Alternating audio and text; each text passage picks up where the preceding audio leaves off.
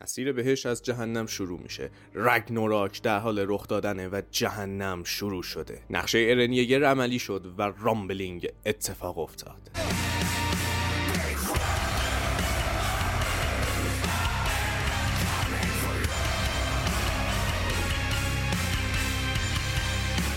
اول این قسمت با مرور بر آنچه که گذشت شروع شد که ما فرم titan گریشا رو دیدیم که داشت خانواده رایز رو سلاخی می‌کرد که این نسخه کامل‌تر از اپیزود قبله و تقریبا با سانسور کمتر. بعدش زیک رو داریم که هنوز تو که چیزایی که دیده و مونده و داره تو ذهنش پردازش می‌کنه که ببینه چی دیده.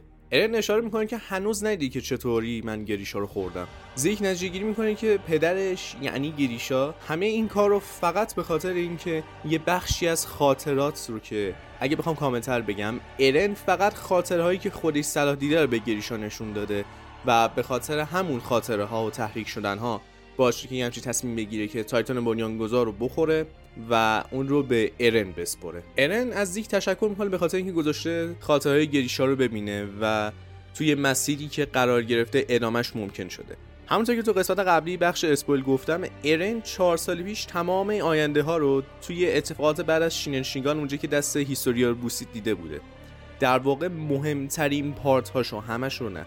و به خاطر همون بخشا بود که شخصیتش رو کامل از دست داد و تغییر کرد و تمام کارهایی که لازمه رو برای اتفاق افتادن اون آینده انجام داده. و از همینجا بود که کنترل کامل قدرت از دست زیک خارج میشه.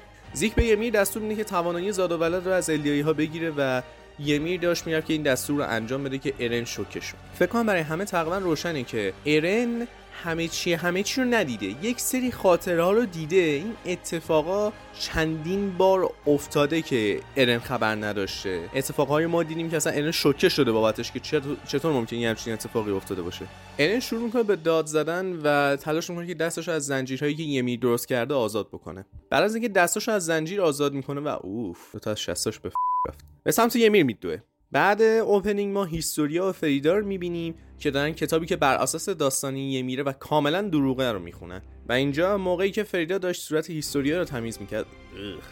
بهش گفت که باید مثل خانوم رفتار بکنی. شبیه دختر توی کتاب. وارد فلش بک میشیم که مربوط به زندگی یمیر میشه. الیایی ها حمله می‌کنن تعدادی رو می‌کشن و تعدادی رو هم به عنوان برده زبونشون رو قطع می‌کنن. که این هم شامل حال این یمیر میشه. و ازشون کار می‌کشن و تنها راه ارتباط بین این برده ها زبان اشاره است که با دستشون اشاره می‌کنن یه میداش کارهایی که بهش دستور داده بودن رو انجام می‌داد که مراسم عروسی رو دید که رئیس قبیله و زنی که گله به خصوصی روی سرشه که جاتر به این گل ها می‌رسیم اشاره می‌کنم توضیح میدم. چهره یمی رو داریم که اونم می‌رسیم بهش که چرا قیافش رو اینجوریه و همه مردم تو این فلش بک قیافشون به همین حالته. چهره تقریبا نامید یمی رو داریم که داره به این جشن عروسی نگاه می‌کنه و داره تصور می‌کنه که همه چیزایی که خودش می‌خواسته رو اون خانمه داره. توجه محبت علاقه و عشق. همه اینا رو اون داره ولی خودش چی نداره و دقیقا همون چیزایی که برای خودش می‌خواسته.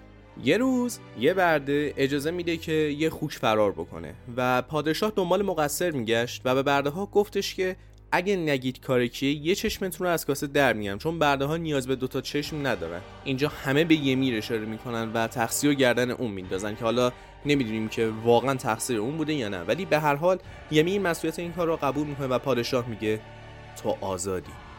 تو صحنه بعدی می‌بینیم که یمیر در حال فرار کردن و بهش حمله شده و با تیر میزننش.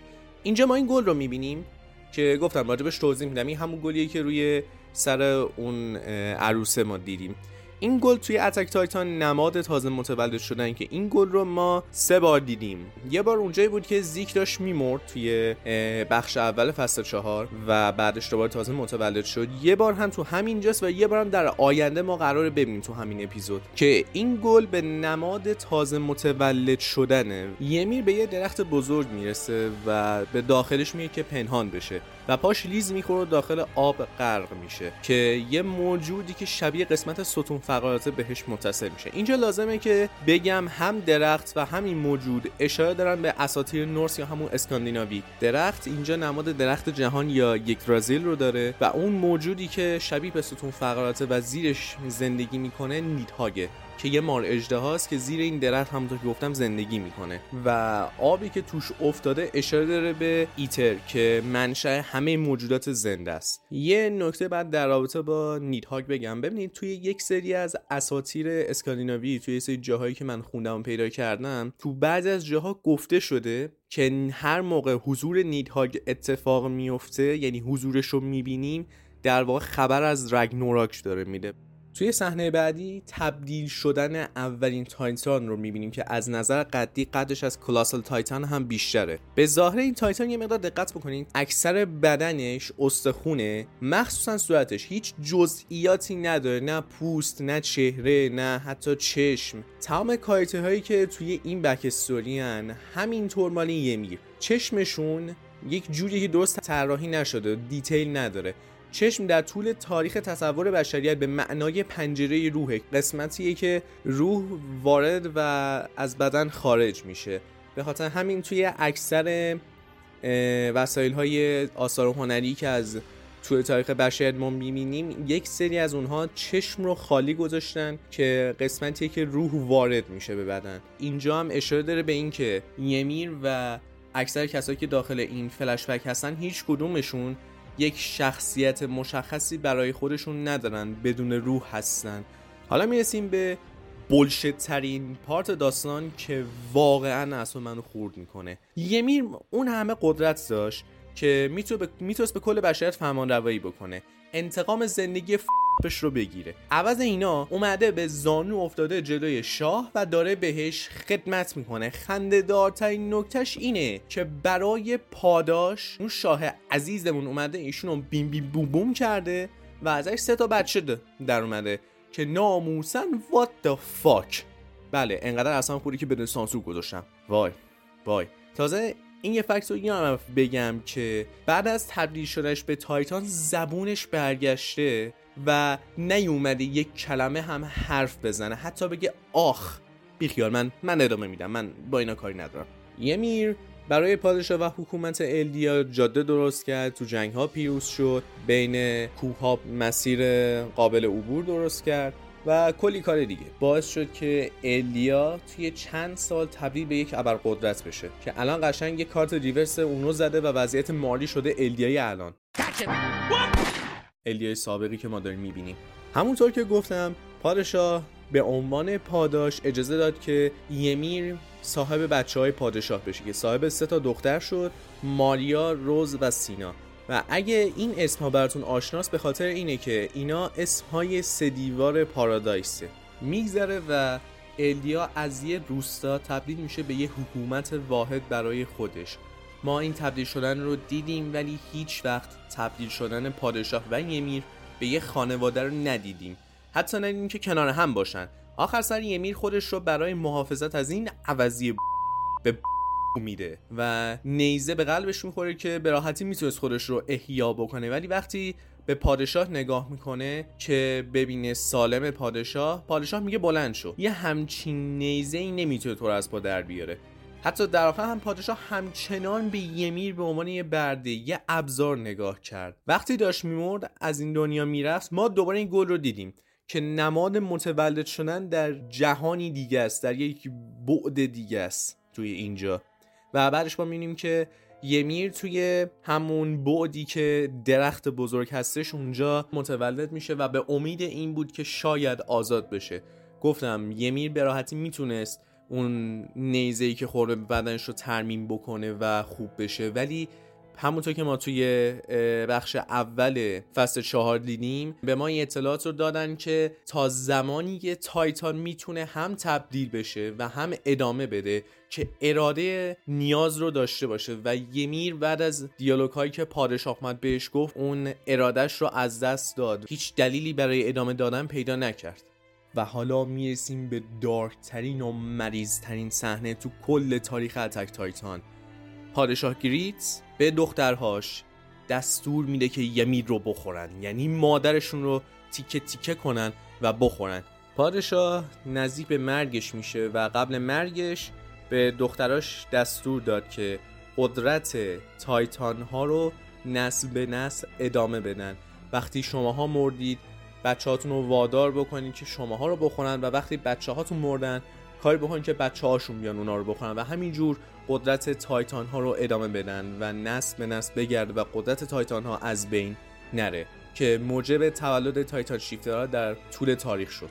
یمیر به مدت 2000 سال تمام فرم Titan ها رو طراحی کرده. از فرم Titan، Colossal Titan گرفته تا Attack Titan. ارن میاد و backstory رو تموم می‌کنه و به یمیر میگه که من می‌خوام دنیا رو نابود کنم و ازش درخواست می‌کنه که بهش قدرت این کار رو بده. ارن اولین کسی که یمیر رو نه به چشم ابزار و نه به چشم برده بلکه به چشم یک انسان می‌بینه. حتی نه یک خدا یک انسان. اینجا ارن بهش میگه تو برده نیستی و نیاز نیستش که از کسی اطاعت کنی. همین حین ما زیک نوب سگ رو می‌بینیم که میاد و دوباره بهش دستور میده. ارن به یمیر میگه که تو دو هزار سال اینجا تنها بودی و دنبال یک نفر بودی که بیا تو رو آزاد بکنه. حالا انتخاب با خودته. می‌تونی تا آخر عمرت مثل برده باشی یا به هم کمک کنی دنیا رو نابود کنیم. از گفتن این جمله تو دو هزار سال تنها بودی و دنبال یک نفری بودی که بیا تو رو نجات بده و جمله این که به خاطر همین بود که به من همه اینها رو نشون دادی. درست میگم؟ یه گریه می‌کنه و بالاخره می‌تونیم چشمهاش رو ببینیم که نماد بازگشت روح به بدن یمیره که نه تنها موجب خوب شدن زخمایی که خورده میشه بلکه شخصیت خودش رو هم به دست میاره و برای آزادیش حالا می‌خواد کار انجام بده و اینجا اولین جاییه که از فرمان پادشاه فریتز سرپیچی می‌کنه. توی صحنه بعدی موجودی که به یمیر وصل شده بود شبیه به ستون فقرات بود رو می‌بینیم که از بدن ارن به سر ارن وصل میشه و تبدیل شدن ارن رو می‌بینیم که بهترین صحنه تبدیل تو کل اتک تایتان بوده. ما پاتو با ما چه کردی؟ فرم اسکلتی که شبیه به فرم تایتانی یمیره کل آسمون رو پوشش میده و همزمان شاهد فرو ریختن کل دیوارهای پارادایس میشیم.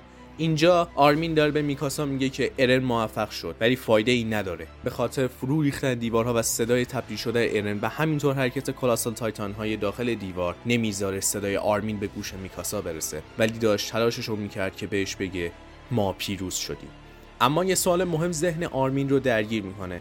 و اونم اینه که برای شکست دادن نیروهای مارلی که به پارادایس اومدن این همه Colossal Titan نیاز نداره. چون همونطور که گفتم تمام دیوارها فرو ریخته و همه Titan هایی که داخل همه دیوارها بودن آزاد شدن. ارن با استفاده از قدرت Titan بنیانگذار یا همون Founder Titan پیغامی رو به همه مخابره می‌کنه و اون هم خبر نابودی جهانه که هدف اصلیش نابودی تمام تنفرهایی که نسبت به پارادایسه و در آخر قیافه ترسناک و زشت ارن رو می‌بینیم و اپیزود به پایان می‌رسه و این هم آغاز رامبلینگ یا بهتره بگم آغاز رکنوراکه همونطور که بالاتر گفتم خیلی از علائم و نشانه هایی که توی این قسمت بوده خیلی اشاره سنگین داره و رفرنس سنگین داره به اساتیر اسکاندیناوی یا اساتیر نورس. و سه تا نکته در رابطه همین موضوع من یادم رفتم بالاتر بگم ولی اینجا میگم. اسم خود یمیر اشاره داره به اولین قول توی هر دوتا جهان. یعنی چه توی هم اساتیر نورس و چه توی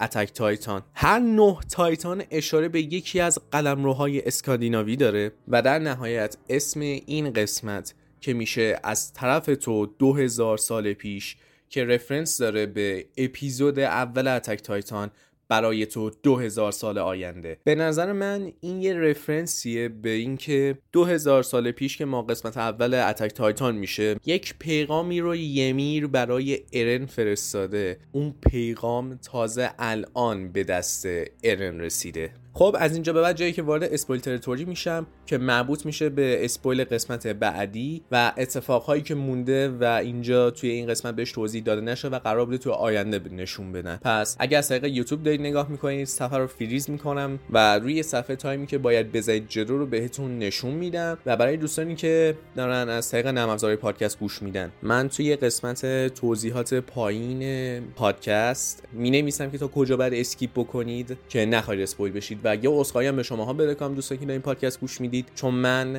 تحلیل بخش دوم قسمت 79 رو پایینش ننوشتم که تا کجا skip بکنید برای spoil. هیچ اطلاعاتی هم spoil نشدید. همش مربوط به همین اپیزود بود. و در نهایت اینکه من شرمندم. یادم رفت کلا بنویسم.